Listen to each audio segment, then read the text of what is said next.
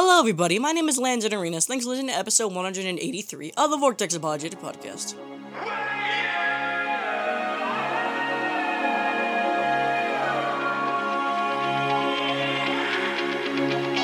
Welcome to the Vortex Apologetic, where substance reigns over mindless entertainment. Because biblical truth matters in a profound, timely, and urgent way in a lost and dying world. And now, introducing your humble servants in Jesus Christ Ricardo, aka Beef, Arenas, and Jeff, the Brain, Claiborne. Dear Heavenly Father, we come before you at this time, Lord. Thank you for another blessed day you've given us, Lord. Another opportunity for the brain and myself, Father, to gather together via virtually, Lord, and uh, be able to continue in our uh, Vortex Apologetic uh, podcast, Lord. Thank you that He is able to do it, Lord, and uh, help us to honor you as we uh, address the different things we're going to talk about, Father, and ultimately let us honor you, Father, uh, with your word, Father, and uh, uh, just put in our wisdom and, and, and be discerning above all things, Lord. And uh, we thank you for, I thank you personally for my brother's uh, friendship and fellowship, Lord. It's always a blessing to hear him and, and see him and just talk, talk biblical things, Lord, and in our culture.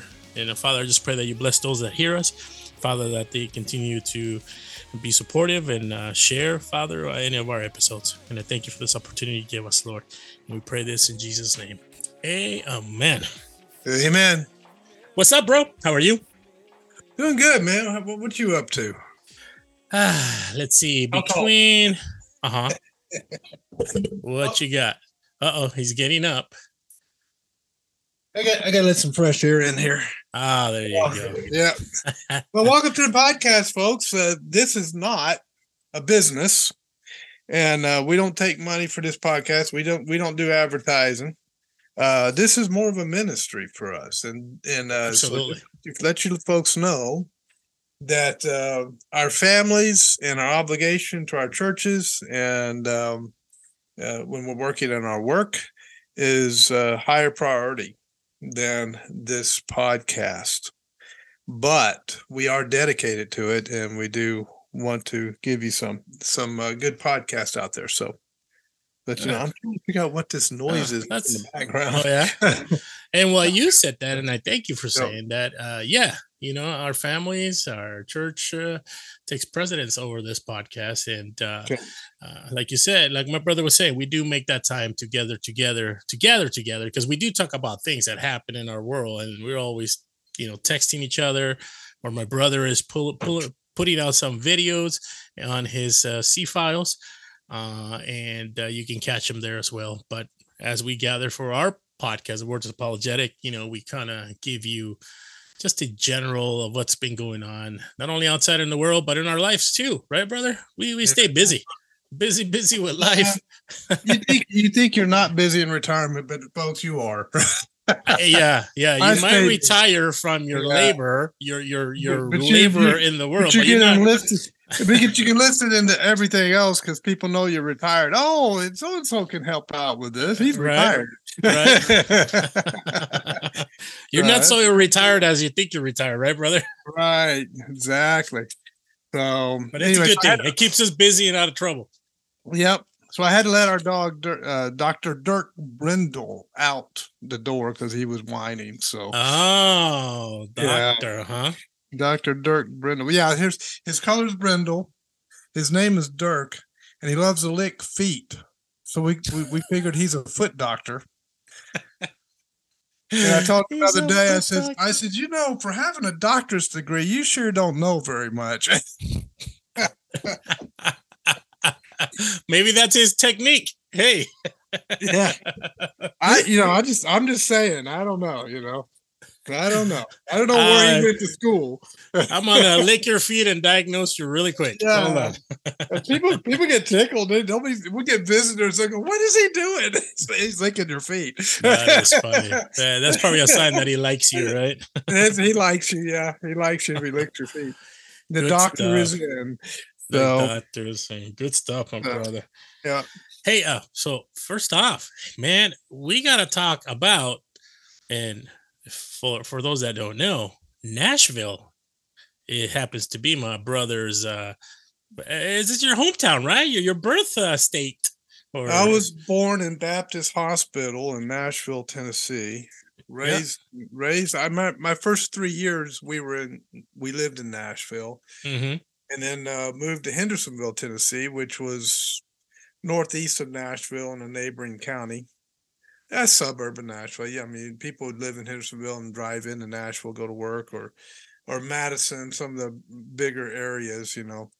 And uh, I was there till I joined the Navy at the age of 19. I worked. Wow. Uh, I worked in Nashville. I, I worked as a correctional officer uh, oh. at the DeBerry Correctional Institute, Maximum Security Institute for uh, uh, maximum security prison for the mm. criminally insane.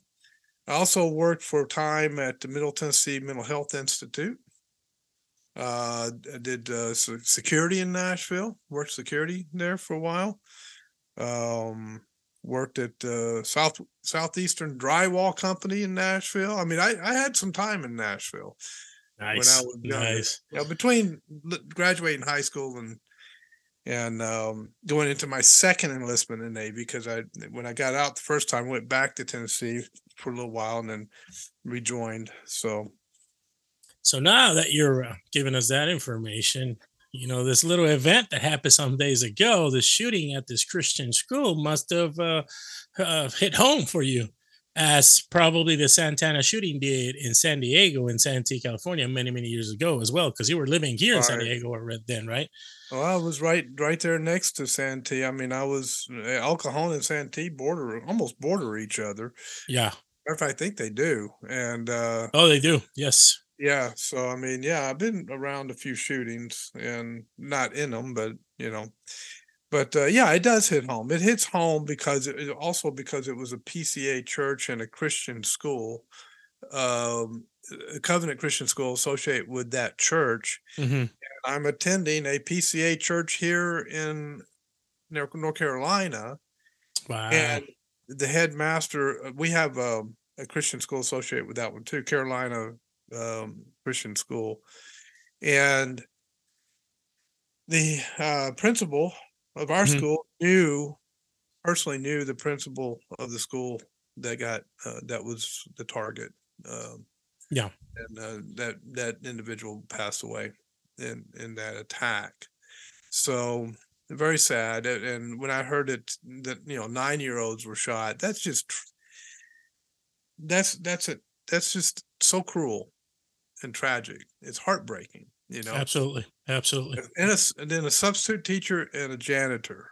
Uh, that was the six that were killed in that shooting.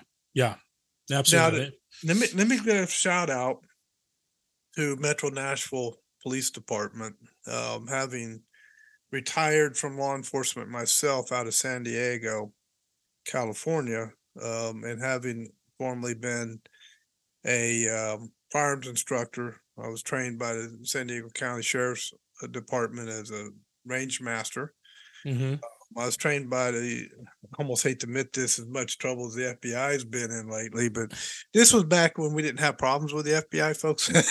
I was trained by the FBI, by, yeah. by, the FBI to be a um, what's called a defensive tactics instructor. It's a use of force instructor for law enforcement.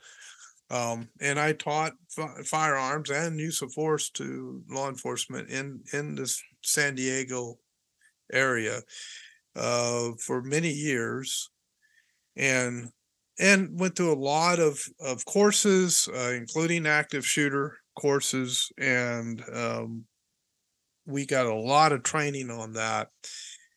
And so I'm coming from that background, and I have to tell you, folks you folks in Nashville, you should be very happy with how your department responded to that shooter incident. I watched the live, uh, the footage of the body cams. Mm-hmm. Um, they did it textbook, almost textbook perfect in the way that departments are trained around the country. Yeah. Um, they the way they egress you know got into the building egressed the hallways cleared the cleared the rooms very quickly and efficiently and as soon as they figured out where the gunfire was coming from went straight for the gunfire. And that's what we're trained to do. And matter of fact, folks, uh, we're trained uh, to actually bypass victims that are bleeding on the ground to get to the shooter. Uh, and that's that's hard. That's hard for an officer to do that. You know the officers want to help help these folks, but you got to take the shooter down first. And they got in there. They got once they got into the building. You know, and of course they got there as fast as they could. Three minutes from the time they got into the building to the time they took down the shooter. Mm-hmm. Right. Which is phenomenal. Mm-hmm. I mean, I don't think we did that good in, in our training scenarios. Mm. I mean, you know, we of course we were using a college campus, and they had us running all the way across the college campus, which uh, like you, you know Mesa College. Yeah, yeah. You know how big that place is? Huge. Yeah, they have they'd have us running all the way across that campus going after a shooter. so there's no way we would do it in three minutes, you know. Right. But but many many lives many many lives were saved um, as a result of that response because if they didn't get in there in the time that they did and take down that active shooter um, who knows how many how many people would have been shot You're absolutely correct because even um, when they were in that second floor and they identified the shooter in the second floor, uh, right before they started to go in, I, I saw the video where they, the first officer responded and one of the teacher was already there waiting for them and gave them quick instructions as to, right you know, everybody's in lockdown, but all the students are in the second floor. That was huge. And that's probably why it was Right. important for them to get in and go after the shooter. And I mean, Right. I, you talk about, I mean, you've experienced this, you've seen the training. Uh, to me, from an outsider looking in, I'm like, man, that was perfect. That, I mean, I don't don't mean this Uvalde Police Department, but Uvalde can take a page of this right here because Well, they didn't hesitate. They they went No. straight in. They didn't care if they were gonna get shot back at. I mean, you can tell there was intent to go in there and kill that shooter, so there's no more Oh, losses. guarantee you um uh, departments all across the country are going to be analyzing that footage and Mhm. uh and using it in training i'm sure for their officers i mean they, they- anytime they have an active shooter training they'll probably play that footage for those officers uh years from now you Mhm. know even when they got new people coming in law enforcement that were not even in law enforcement at the time that this shooting took place they'll Yeah. they'll still be playing that to give a demonstration on how it's done and uh and they go into that you know the actual um scenario part of it but um yeah it, it was it was well done and um you know that's how it's done folks and that's how departments across, all across the country should be handling an active shooter situation um now give you a little background um the there was a mcdonald's incident in san diego Oh yeah. 70s you remember that I, I and a little story on that, brother. At that time, we were living in Mexico, my family and I, and one of our treats, uh, every once in a while or every other week or whatever, uh, it's our parents bringing us to San Ysidro to go eat. Guess where? Guess where? At McDonald's. That was a treat for us. it was If- that mcdonald's wasn't it It was that McDonald's, by Yeah. the grace of God. My dad had an old 1969 Falcon that at that time it used to overheat. As we were exiting the uh, the exit to go to the that McDonald's, the car overheated, so we had a, you know park right there on a nearby park so it can cool off. And my dad would put water on it, let it cool off, started driving back. By the time we arrived at the area, it was starting to get taped off. man So by the grace of God, bro, Yeah. I look back and I even I, I even saw the documentary and I clearly remember like we were like, what's going on? Why is it closed out? We can't go to McDonald's. We were like upset.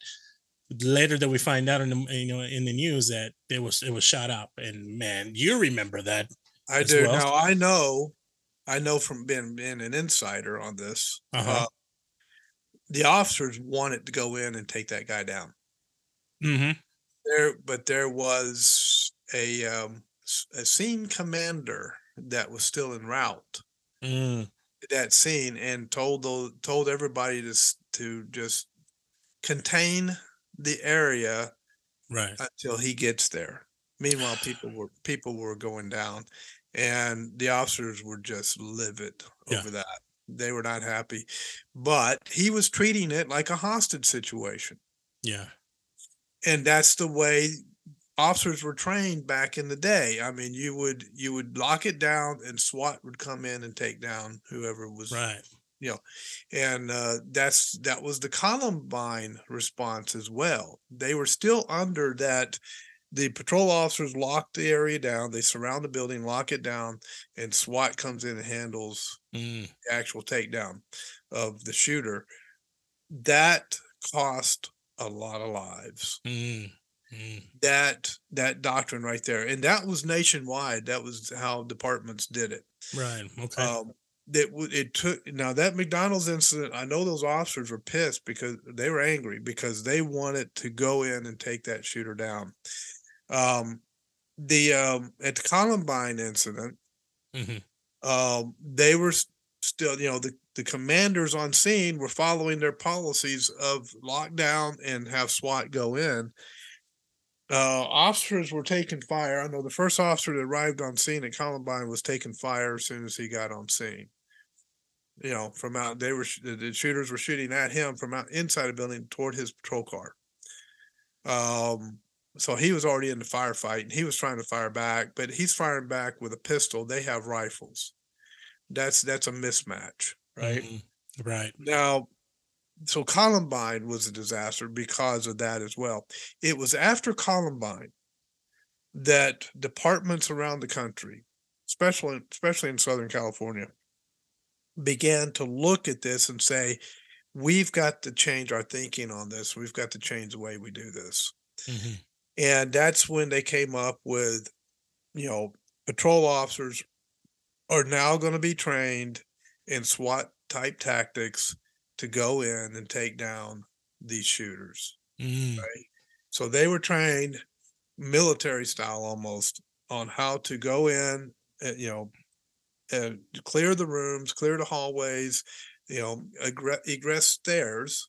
There's a technique to going upstairs, uh, which is standard in the industry now, and um, and to and they were trained as soon as they hear the gunshots to go straight for where the gunshots are coming from. To go if Mm. you're clearing rooms, but now you're hearing gunshots down the hall and to the left, you stop clearing rooms and you just race straight to where that gun gun those gunshots coming from to Yeah. go after the shooter. Uh, now you say, why do once they shoot her down, why do they have SWAT go in and do a second clearing? The reason for that is because there could be a second shooter. right. And they could be that if they take the first shooter down, the second one goes into hiding or tries to escape out of the area. And so that's why they keep it all locked down and they do a second search of the building once they get everybody out because they're going after a second shooter. It's an it's an automatic assumption that there's going to be a second shooter. So that's that's the protocol. That's how they that's how they do it. Yeah. And you know, brother, what you were explaining at the beginning as far as textbook, the way these officers did it, Mhm. it's, it's so true. And what I was amazed uh, at as well is when they, the first officers pulled up, uh, they were pretty much under fire because the suspect started shooting from that second floor. You saw that you see the broken windows when they're interviewing after the fact. They Right. started shooting at them, and then they even posted pictures of uh, some of the police cars shot up. Uh, Mhm. but that didn't stop these officers. They No, you know, they're not gonna continue with the stop. protocol. Let's let's get in there. Let's and right, Right. away the first responding officer. I mean, talk about one taking charge and and calling the shots and come on, you, me, let's go. You know, That's that's the other thing that's very important and very difficult to do is to have good communication in that situation Right. because you've got the radio blaring in your you got the dispatcher wanting updates constantly. Mm, mhm. You've got you've got uh, to coordinate the other officers, if you, especially if you're the first officer on scene and you're forming a team, and then you've got to go in and you go for the shooter. So you've got three things happening all at once, and uh, you that's a it's a hard thing to handle, but you've got to you got to deal with it. I mean, that's the thing about law enforcement is you just got to you I hate to say it this way folks but you just got to suck it up and deal with it Mm, when you're law enforcement you know you just Right. got to deal with it and you, you know you can't no time to be crying oh mom i want to go home no you you get in and you get the job done and that's how these officers are trained and, and especially if they've been on for a while i mean they're they're, they're hardened to you know all of that uh, oh what was me stuff i mean they, Mhm, they don't have right. any of that you know it's it's get in and get the job done and so that's what they did so um yeah so it's not it's not easy and but the communication that they had was phenomenal i mean Yes. they, they did a great job and he was doing a good job directing them because usually it's it's it falls to one officer to direct everybody else Mhm. And he was saying long rifle long rifle red shirt go. You know we're you're you're ahead of the you know the, the long rifle's got to take the lead you know because he's got the distance on the on the fire. And then the guys with pistols come in behind him and there's there's different ways they had different ways you could i mean when i was first taught you you formed a there was a certain way of forming up to to cover cover the ground um, with a rear guard and uh, they kind of dropped that doctrine after a while and went into um, more of the line doctrine uh, lining up uh, stacking up and then going uh, and so yeah so but i mean it, that that showed me and proved to me that uh, the the training they got and the, the tactics that they they uh, took on for their department uh, actually worked so so that's something to stay with and that's something departments around the country need to really take a look at Yeah, no, absolutely. yeah It's tragic that you know it's happened again, but uh, you know, as Christians, uh, evil is going to be around. These things are going to happen. You know, uh, praise the Lord for the right training and uh, you know uh, these officers. You know, just doing a textbook. You know, to be able to save life. Unfortunately, there's going to be the loss of life, and uh, you know, being and importantly, brother, and because usually, you know, right, they like to pinpoint, you know, right away who was the suspect and what's the reason why they were doing that, right? And Right. te- usually it's, you know, they blame whatever circumstances they were going through. In this case, it was a student that used to attend this uh, private Christian school. And it Mhm. was a, uh, uh, I think it was, I believe, a woman trying, uh, a transgender woman trying to Right. become a man.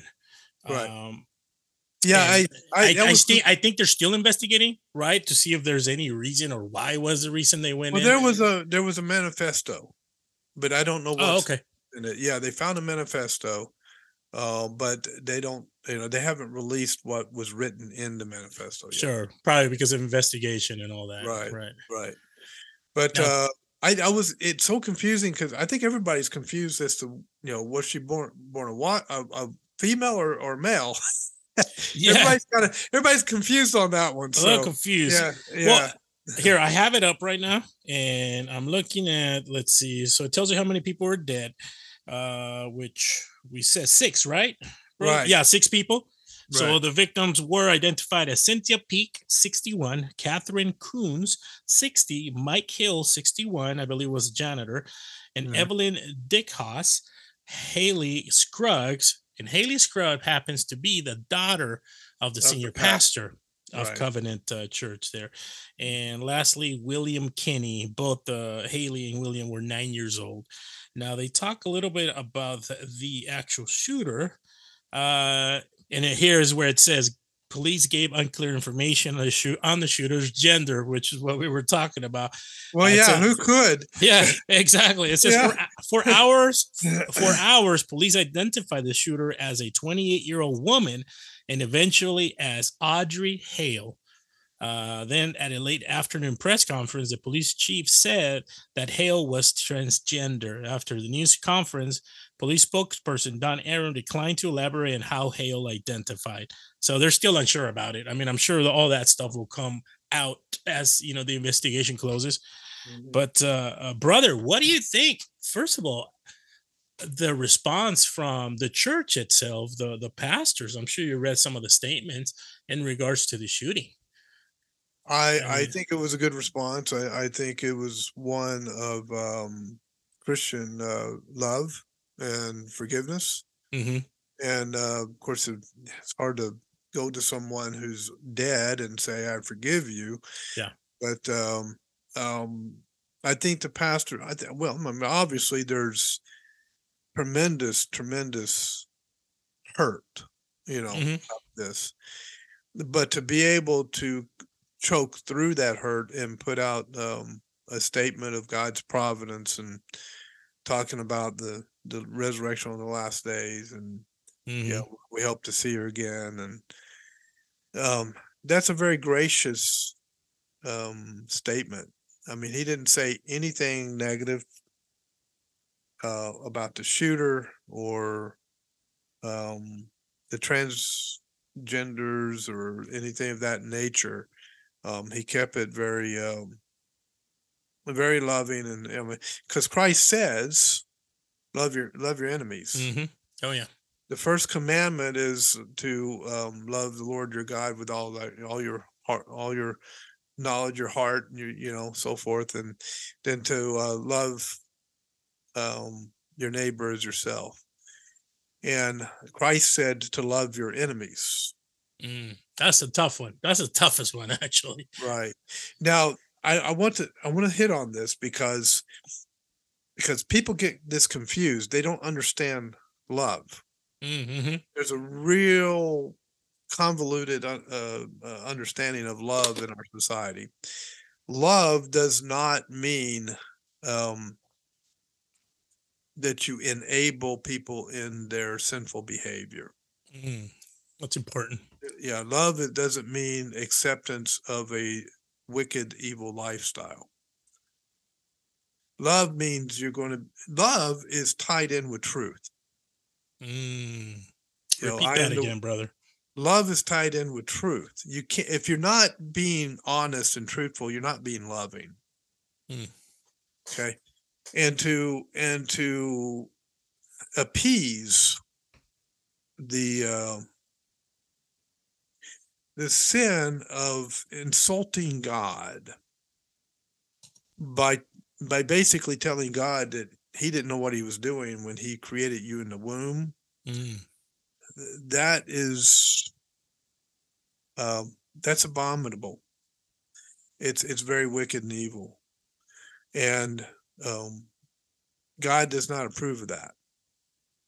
And neither should we uh, if we're going to love god. See everybody wants to get the part about loving their neighbor but they they conveniently skip over the part about loving god Mm. That's huge. you know um, so you can you do not have the capacity to love your neighbor or your enemy if you don't first have the capacity to love god and jesus christ said if you love me you will keep my commandments Amen.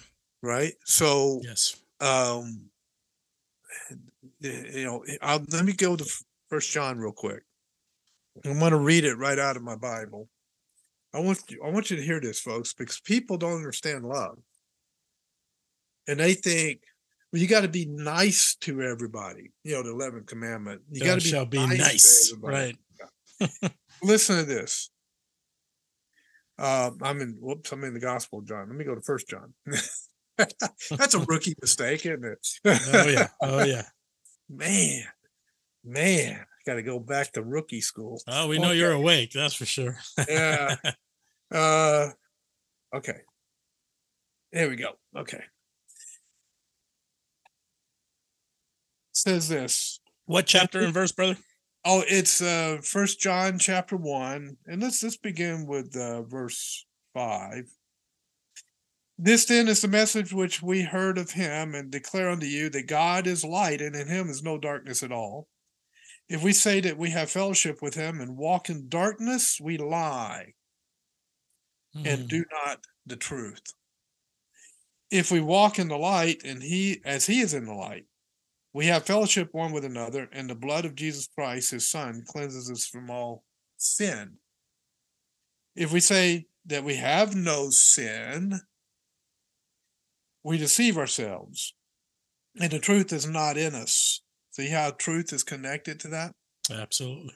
If we confess our sins, he is faithful and just to forgive us our sins and to cleanse us from all unrighteousness. If we say that we have not sinned, we make him a liar. We make God a liar, Mm-hmm. and his word is not in us. So all of these pastors, these um, uh, progressive pastors or whatever, you know, with the rainbow colored garb on, Oh yeah. that are running around saying that God has no problem with transgenderism or sodomy or fornication. Uh, they do not have any truth in them. They do not have the light of God in them. And I- I'll go back to verse verse 10. They say that they have not sinned, but they make God a liar. And the word is not in them. Mm, mm, mm, mm. So they are wolves in sheep's clothing. Or should I say rainbow clothing? I don't know. Anyway, um, uh, he laughs. 10,000 comedians out of work and I'm cracking jokes, right? So- and you're making me laugh. I- that's that's that's the Yeah. thing. Yeah, I apologize to all those comedians out of work. I'm taking your jokes away from you. Anyway, uh, but no, the thing is, is that they, the truth is not in them, and they're calling evil good and good evil, and they will not acknowledge that God condemned fornication Mm, and yep. and transgenderism, hom- homosexuality, or what the Bible calls sodomy, lesbianism, you know, the LGBTQ plus alphabet soup. All of that is under the heading of fornication. Mm, And when you look in First Corinthians 5, it tells the church when it comes to church discipline that one of the things they are to discipline on is fornication. They can have no fellowship with darkness. Otherwise, it will it, will poison the entire church. mm, So it's it's the duty of pastors and elders and um, deacons and church members to keep the church pure and purge the church of any impurity that threatens it. And you purge in love with the um, with the intent to bring the person who is who is poisoning the church to bring that person to a point of repentance and to a point of salvation amen. and to be able to bring them back into fellowship and uh, to love on them and and see see telling the truth is a loving thing. Yeah. but be, just being nice to people uh, for the sake of being nice that's a hateful thing. That's very hateful. Because you are not you are not doing what's best for the other person. Love is doing that which is best for the other person. And if you're not telling them the truth and if you're not you, you know in a loving way but if you're not telling them the truth and if you're not holding to the truth then you're not loving them. Mm, and the truth is god made us male and female in genesis. You go back to genesis it says god made them male and female and the two shall become one male and female. And the first thing the very first thing god said that they should do is to procreate mm, and that requires male and female and and marriage is a picture of the relationship between Christ and his church, Christ being male and the church being female, and it also that you know the, the, the becoming one, two is one. Uh, that and then when you have the child, there's there's a third, right? But the two is one. That's that marriage relationship is very very important. Um, that's a picture of the Trinity.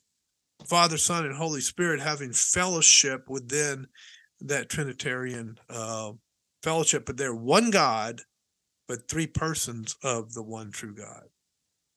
Mm, and that that in itself right there is the foundation of how we should fellowship as a body of Christ. Yes. eh, their, their relationship of Father, Son, and Holy Spirit is just, and it's a perfect picture of what true fellowship should be within the church and how we are to love each other and you know even in eh, when it comes to love if we read the different scriptures in the new testament it talks about how even loving and judging itself it's loving you know and it says judge those within the church because we love each other. That's why we do it. And uh, matthew what is it matthew 18 that talks about whether there's two or three gather? And that's yeah. talking about discipline right and prayer request and you know gathering. If you to go confront a brother or tell a brother about his sin and doesn't respond you take another brother with you you fellowship in that regard to mm-hmm. in the hopes that they come back or they repent from that sinfulness. That's correct. Yeah there's a procedure that christ gave us Mm-hmm. And Paul used that procedure. You can see the use of it with the, the First Corinthians. Oh, absolutely. Yeah, dealing with the man that um, he had his. How was it? He, it was his wife's mother. Yes. I don't remember what it was. I think that was it. Yeah. Yeah, I think that was anyway. right he there. had an illicit sexual relationship Mhm. outside of his marriage, and the church was not dealing with it well.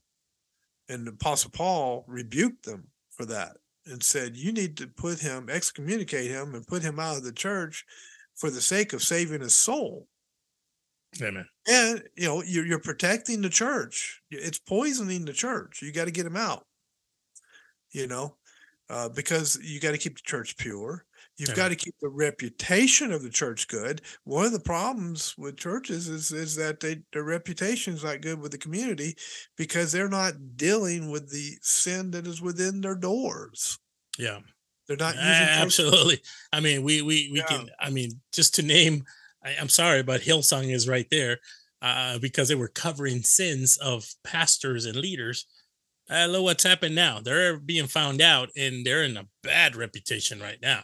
I mean, theologically, they have a lot of issues, but I mean, even worse now that they hid uh, a, a lot of sexual immorality, activity, and abuse and stuff like that in. That's true. And so it's important. Uh, the church discipline, discipline's so important. And people think it's unloving, but no, it's the most loving thing you can do.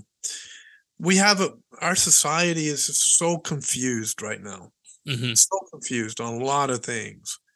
And uh, it's got to be straightened out. And the church is the instrument by which God can use to straighten it out. I mean, that's that's his kingdom upon this earth is the church. Absolutely. Absolutely.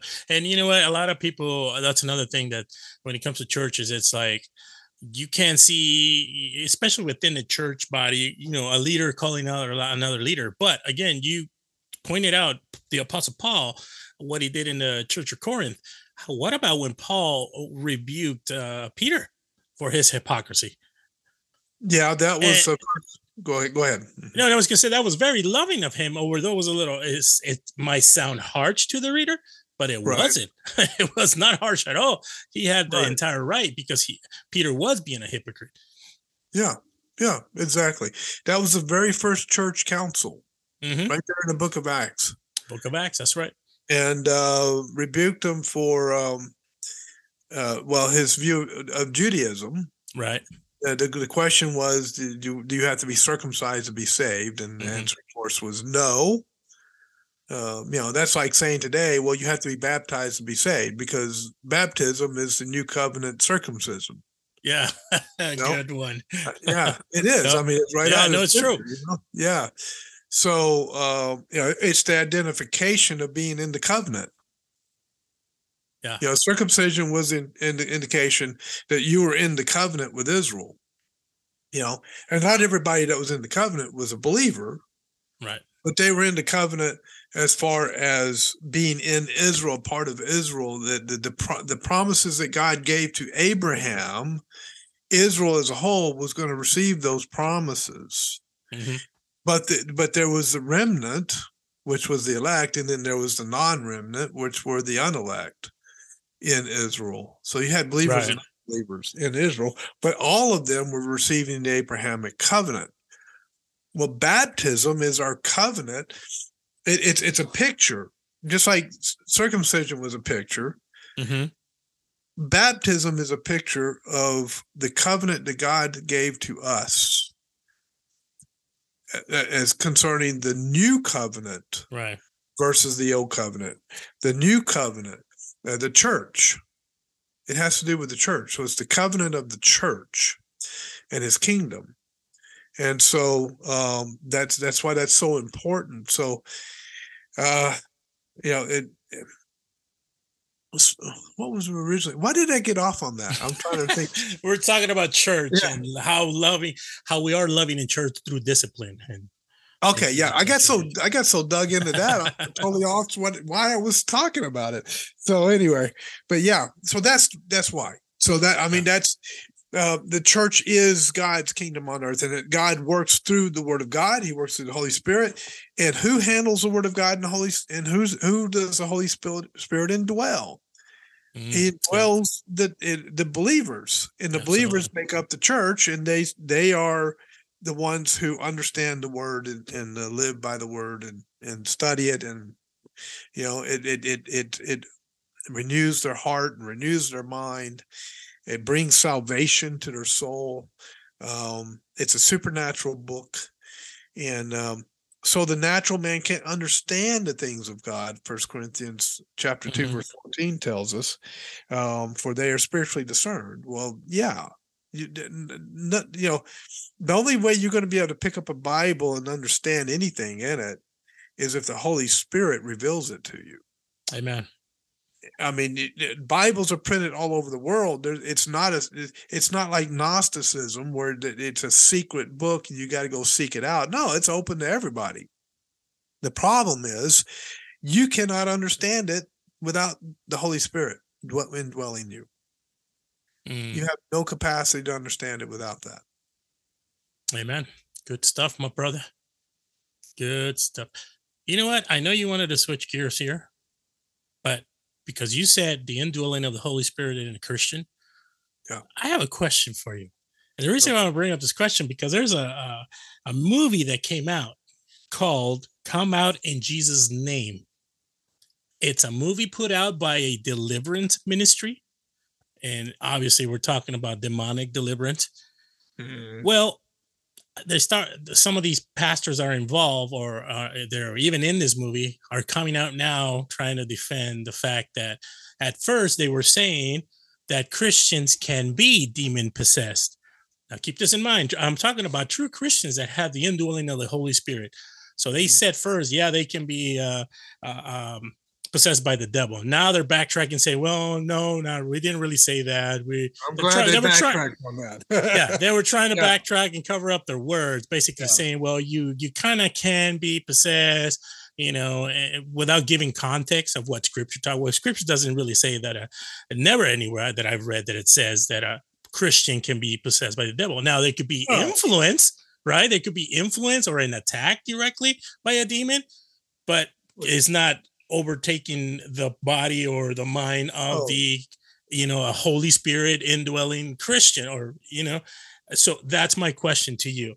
First of all can a christian be demon possessed no, And- okay well you answer that really quick. And now answer me why not? Because the Holy Spirit and a, a evil spirit cannot occupy the same body at the same time. That's Mm, the biggest reason right there. Once the Holy we are sealed unto the day of redemption, the scripture says, by the Mm. Holy Spirit. mhm, Right? That's out of Mhm. Ephesians, right? Right. That sealing protects us from evil spirits. amen I mean, look at what they did when Jesus showed up. He would show up, and the evil spirits would, you know, oh, don't please don't throw me back into the cage, or you know, the, you know, let me go into the pigs, or why are you here to, to torment Mhm. us a- ahead of our time? You know, well, if that's true of Christ, if they couldn't deal with Christ, how are they going to deal with the Holy Spirit indwelling a believer? and that's huge It's gonna re- no repulse them. Exactly. That was my first thought, brother. I that. well, if the indwelling of the Holy Spirit is in a Christian, wouldn't that completely like, you know, it's like a, a, a light flash, you know, you react to it like, ah, I would think that would be the case, right? You'd be like, nah, these demons are gonna they'd run. repelled. yeah, The Holy Spirit it. is Holy Spirit is as, as much God as the Father is God and, and the Son is God. Mm.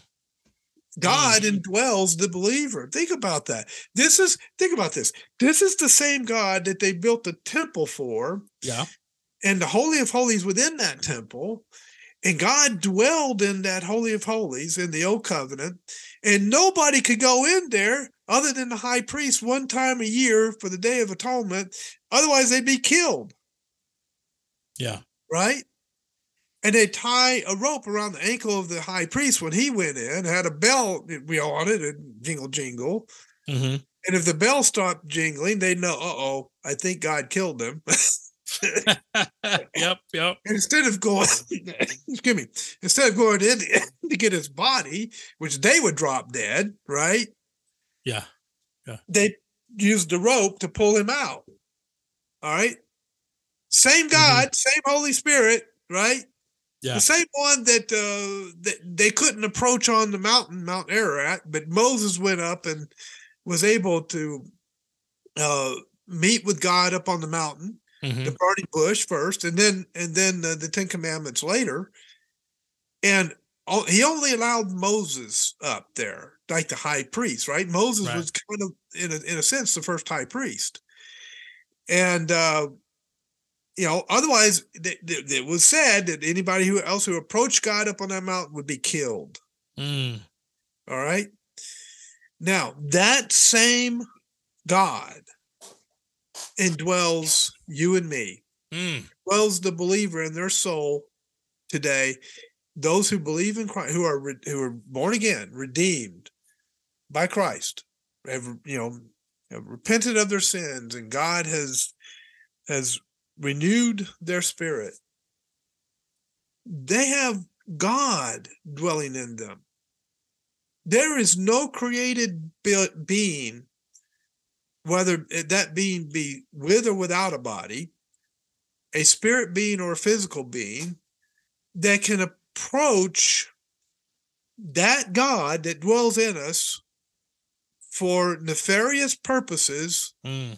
that is an evil spirit or evil being for the purpose of indwelling us there, there's no way they would be able to approach and do that they would be repelled Mm. And those who could be killed would be killed immediately. But the other ones are repelled. They cannot they cannot dwell in the in the in the sight of a holy and righteous god. They can't they can't handle it. I mean they can't deal with that. So the, the idea that a believer could be uh demon possessed is it, it demonstrates someone who has total ignorance of the scriptures Ugh. and total ignorance of salvation Mm. I don't I don't believe the people that are saying that and doing that I don't believe they're believers. I think they're I think they're uh, hucksters. I think they're con I- artists. I, I feel the same way, brother. I call them the gospel pimps because that's what they're doing. They're They're pimping out the gospel artists. for their own. They're con artists, exactly. So Yeah. check this out. So this gentleman's name, his name is Alexander Pagani. He's a self-proclaimed, you know, you name it, blank, blank, blank. And now he's a well, he has he has a group uh, of guys that put out this movie called "Come Out in Jesus' Name." So he's the main one of the main guys. And then we got Brother, Gre- it- it just froze on my end. I don't know if you Oh, okay. Can you still hear my audio? We're good if you're still hearing my audio. We're- Yeah, I hear your audio now, but it froze froze for just a second there. Just so Oh, you know. okay. Okay. So- It's recording, so the audio should be good. We should be Okay, good, there. Uh, so, anyways, uh, part of this group, they're called the the drag uh, the demon slayers. They call it a, a term of endearment. Okay, whatever. I think it's silly, but anyways, Greg Locke is one of them. Some YouTube preacher, his name is Isaiah Saldivar, which I'm listen I've listened to. Outrageous, ridiculous things he says. Uh, Vladimir Shaf- Shafshuk, Daniel Adams, Mike Signorelli, and they're modeling deliverance as seen in the New Testament. That tells you how much they know about deliverance in Scripture. So this is their statement. We're not saying a Christian can be demon possessed. This is retracting.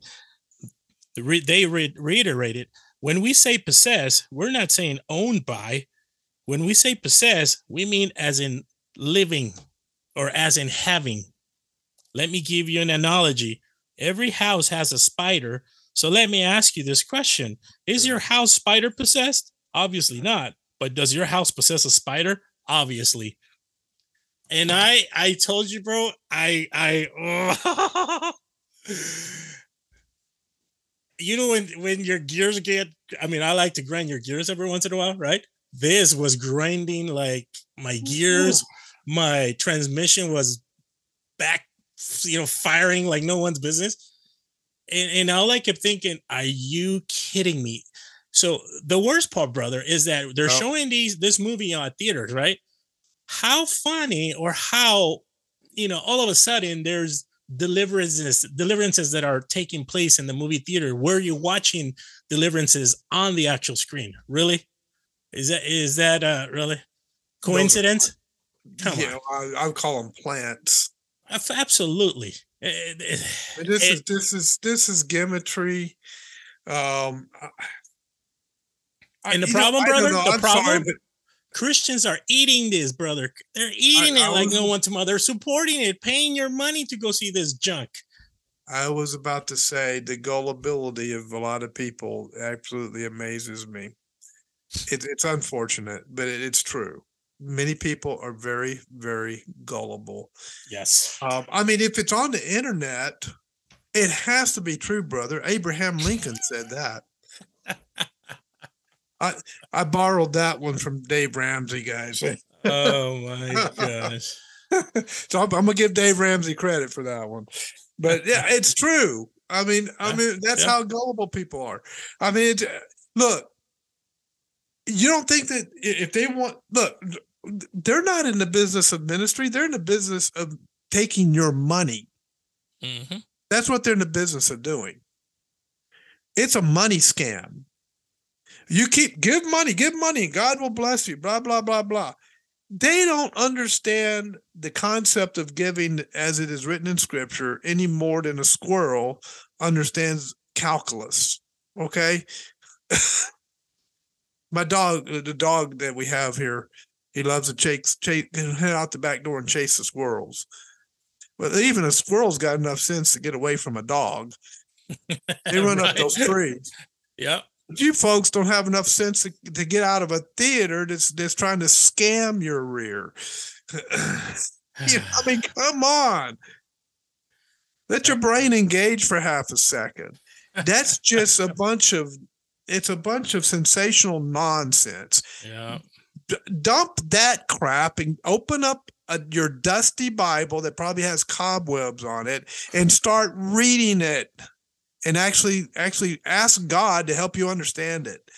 Because I tell you what, folks, people, the reason Christians are getting caught up to this, or people who call themselves Christians, you know, a lot of people say they're Christians, but they're not really Christians. Um, they're not really redeemed. But if you call yourself a Christian, you need to get into your Bible because people who are calling themselves Christians are being duped by this stuff and the cults. When the Jehovah's Witnesses come around and knock on your door, you know why you're being duped? You don't know your Bibles. Mm. You don't you don't have a clue about scripture. And that's why they're they're taking you for a ride. You're watching a bunch of sensational nonsense. I'll Yep. pause, brother, so you get a word in No, edgewise. no, that you said it, brother, and I thank you for answering those questions because eh, believe it or not, these are genuine questions that people are asking because they do not know, and they believe these things. Now, apart from you know, these guys have money, they got money, bro, and you know how they made their money. So Yeah, they got so- Lear jets. Yeah, that that right there should be a, a, a you know a flag or an, an you know bit urgent urgent you know that that yeah, God, God, wrong. God can't do without them, right? I mean, Right, God can't, God can't evangelize the world without you know Mhm. the plant or who, who, who is it? Who are these guys? I, I don't, I, I forget their names because I never, never pay any attention to them. But anyway, yeah, God can't, Yeah. you know, God needs me to have a jet so I can go and evangelize over here or over there and hold a crusade there. God don't need you mo- any more than he needs a headache. Okay. God don't get headaches. oh my goodness But you're a headache. Yeah, Yeah. you are. Yeah, you are a headache. You're an egotistical. You're an egotistical headache. Uh, Oh, Narcissistic headache is what what these guys are. yeah. They're, don't fall for that crap, folks. You think God is that needy?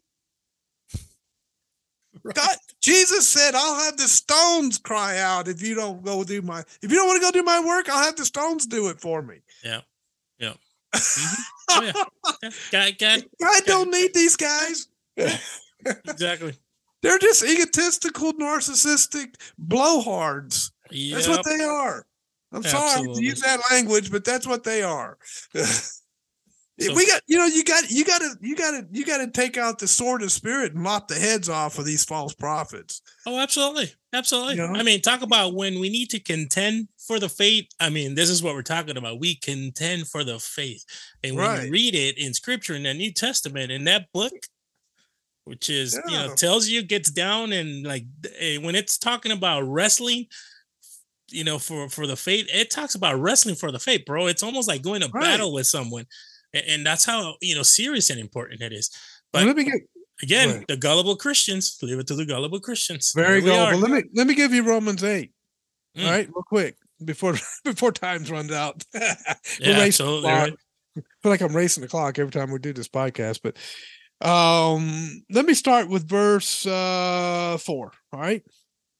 That the righteous of the law might be fulfilled in us who walk not after the flesh, but after the spirit. For they that are after the flesh do mind the things of the flesh, Mm. but they that are after the spirit, the things of the spirit. For a, to be carnally minded is death, but to be spiritually minded is life and peace. Because a carnal mind is enmity against God. It's an enemy, uh, enemy of God. For it is not subject to the law of God. Ooh, there's the first thing. Mm. These guys don't follow the law of God. Um, and, and we'll have to do a podcast on that someday. Neither indeed can be. So then they that are in the flesh cannot please God. They, they're not pleasing God, folks. They're in the flesh. But ye are not in the flesh, but in the spirit. If so, be that the spirit of God dwell in you. Now, if any man have not the spirit of Christ, he is none of his. Might want to get saved, you bunch of you know uh, word of faith preachers. You need you need to repent of your doctrine and believe on Christ. So then they that are in the flesh cannot please God, but ye are not in the flesh, but in the spirit. If so, be that the spirit of God dwell in you. There it is. The spirit of God dwells in us, the most powerful being in existence dwells in us. He doesn't need a bunch of egotistical maniacs running around taking your money and giving you a bunch of false doctrine. If he dwells in you, he can take care of everything you need. Mm. Now, if any man have not the spirit of Christ, he is none of his. And if Christ be in you, the body is dead because of sin. They never talk about that, do they? Mm-mm. Nope. But the spirit is life because of righteousness. But if the spirit of him that raised up Jesus from the dead dwell in you, he that raised up Christ from the dead shall also quicken your mortal bodies by his spirit that dwells in you. And he doesn't need some egotistical maniac, word of faith preacher to do it. Mm. Yeah, I'm I'm trying to take my sword and lop their head off, brother. You're swinging, bro. You are swinging. I'm swinging hard. Therefore, brethren, we are debtors, not to the flesh, to live after the flesh. See, that's all that demon talk, the flesh. There's a demon behind every corner in word of faith, right? It's never your own sin. It's not your own wickedness. No, it's some demon that's caused you to do that. You know, mm-hmm. as Flip Wilson, Wilson said, the devil made me do it. Yeah, no, Flip Wilson no, your own wicked, evil heart made you do it. Okay? Just take that and own it. Now, it for if ye live after the flesh, ye shall die. But if you through the spirit do mortify the deeds of the body, ye shall live.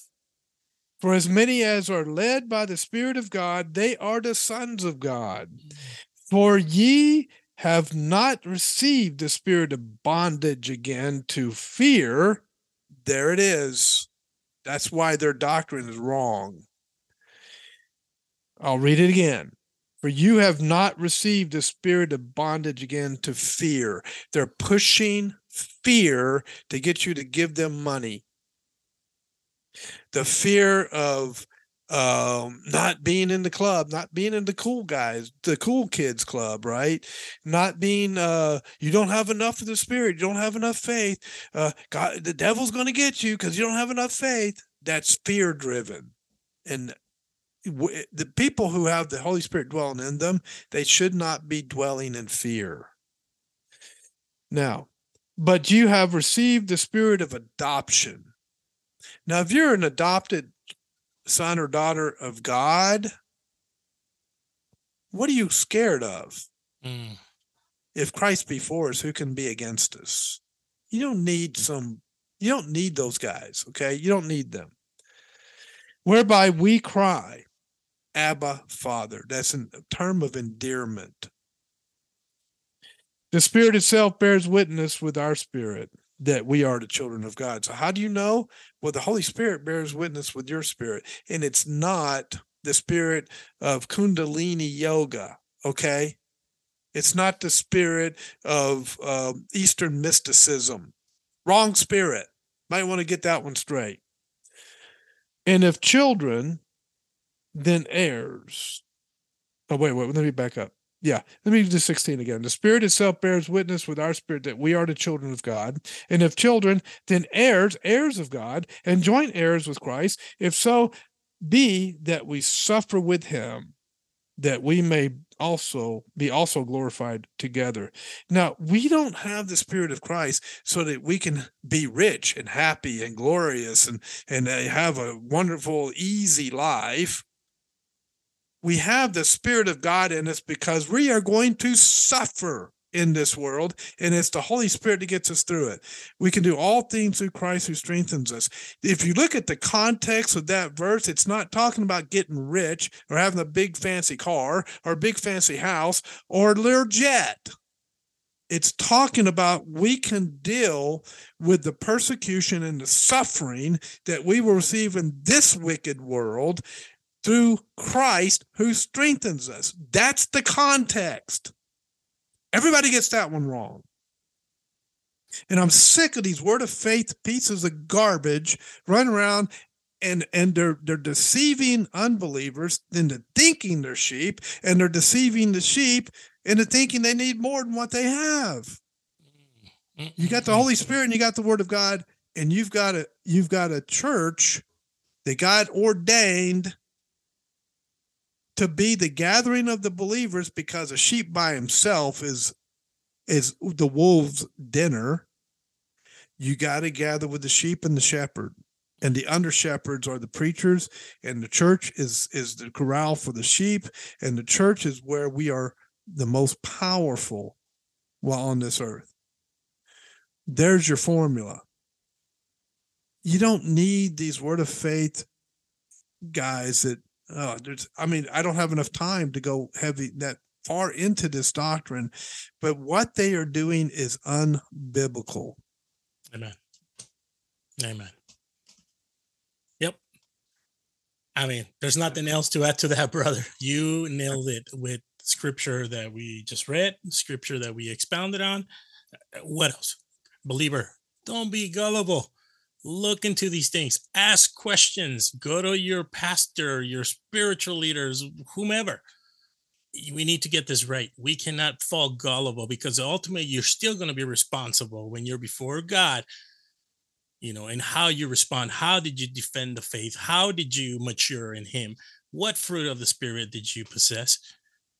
It's come on Eh, we we have to. But anyways, brother, thank you for addressing that. That was perfect. It was perfect timing because you went from indwelling Holy Spirit, and this that that fell perfectly on my lap. So I wanted to bring that up. So thank you for yeah, answering brother. that question, brother. Well, that, we, that's we very get, important. We have to learn as believers to be very direct and honest and truthful.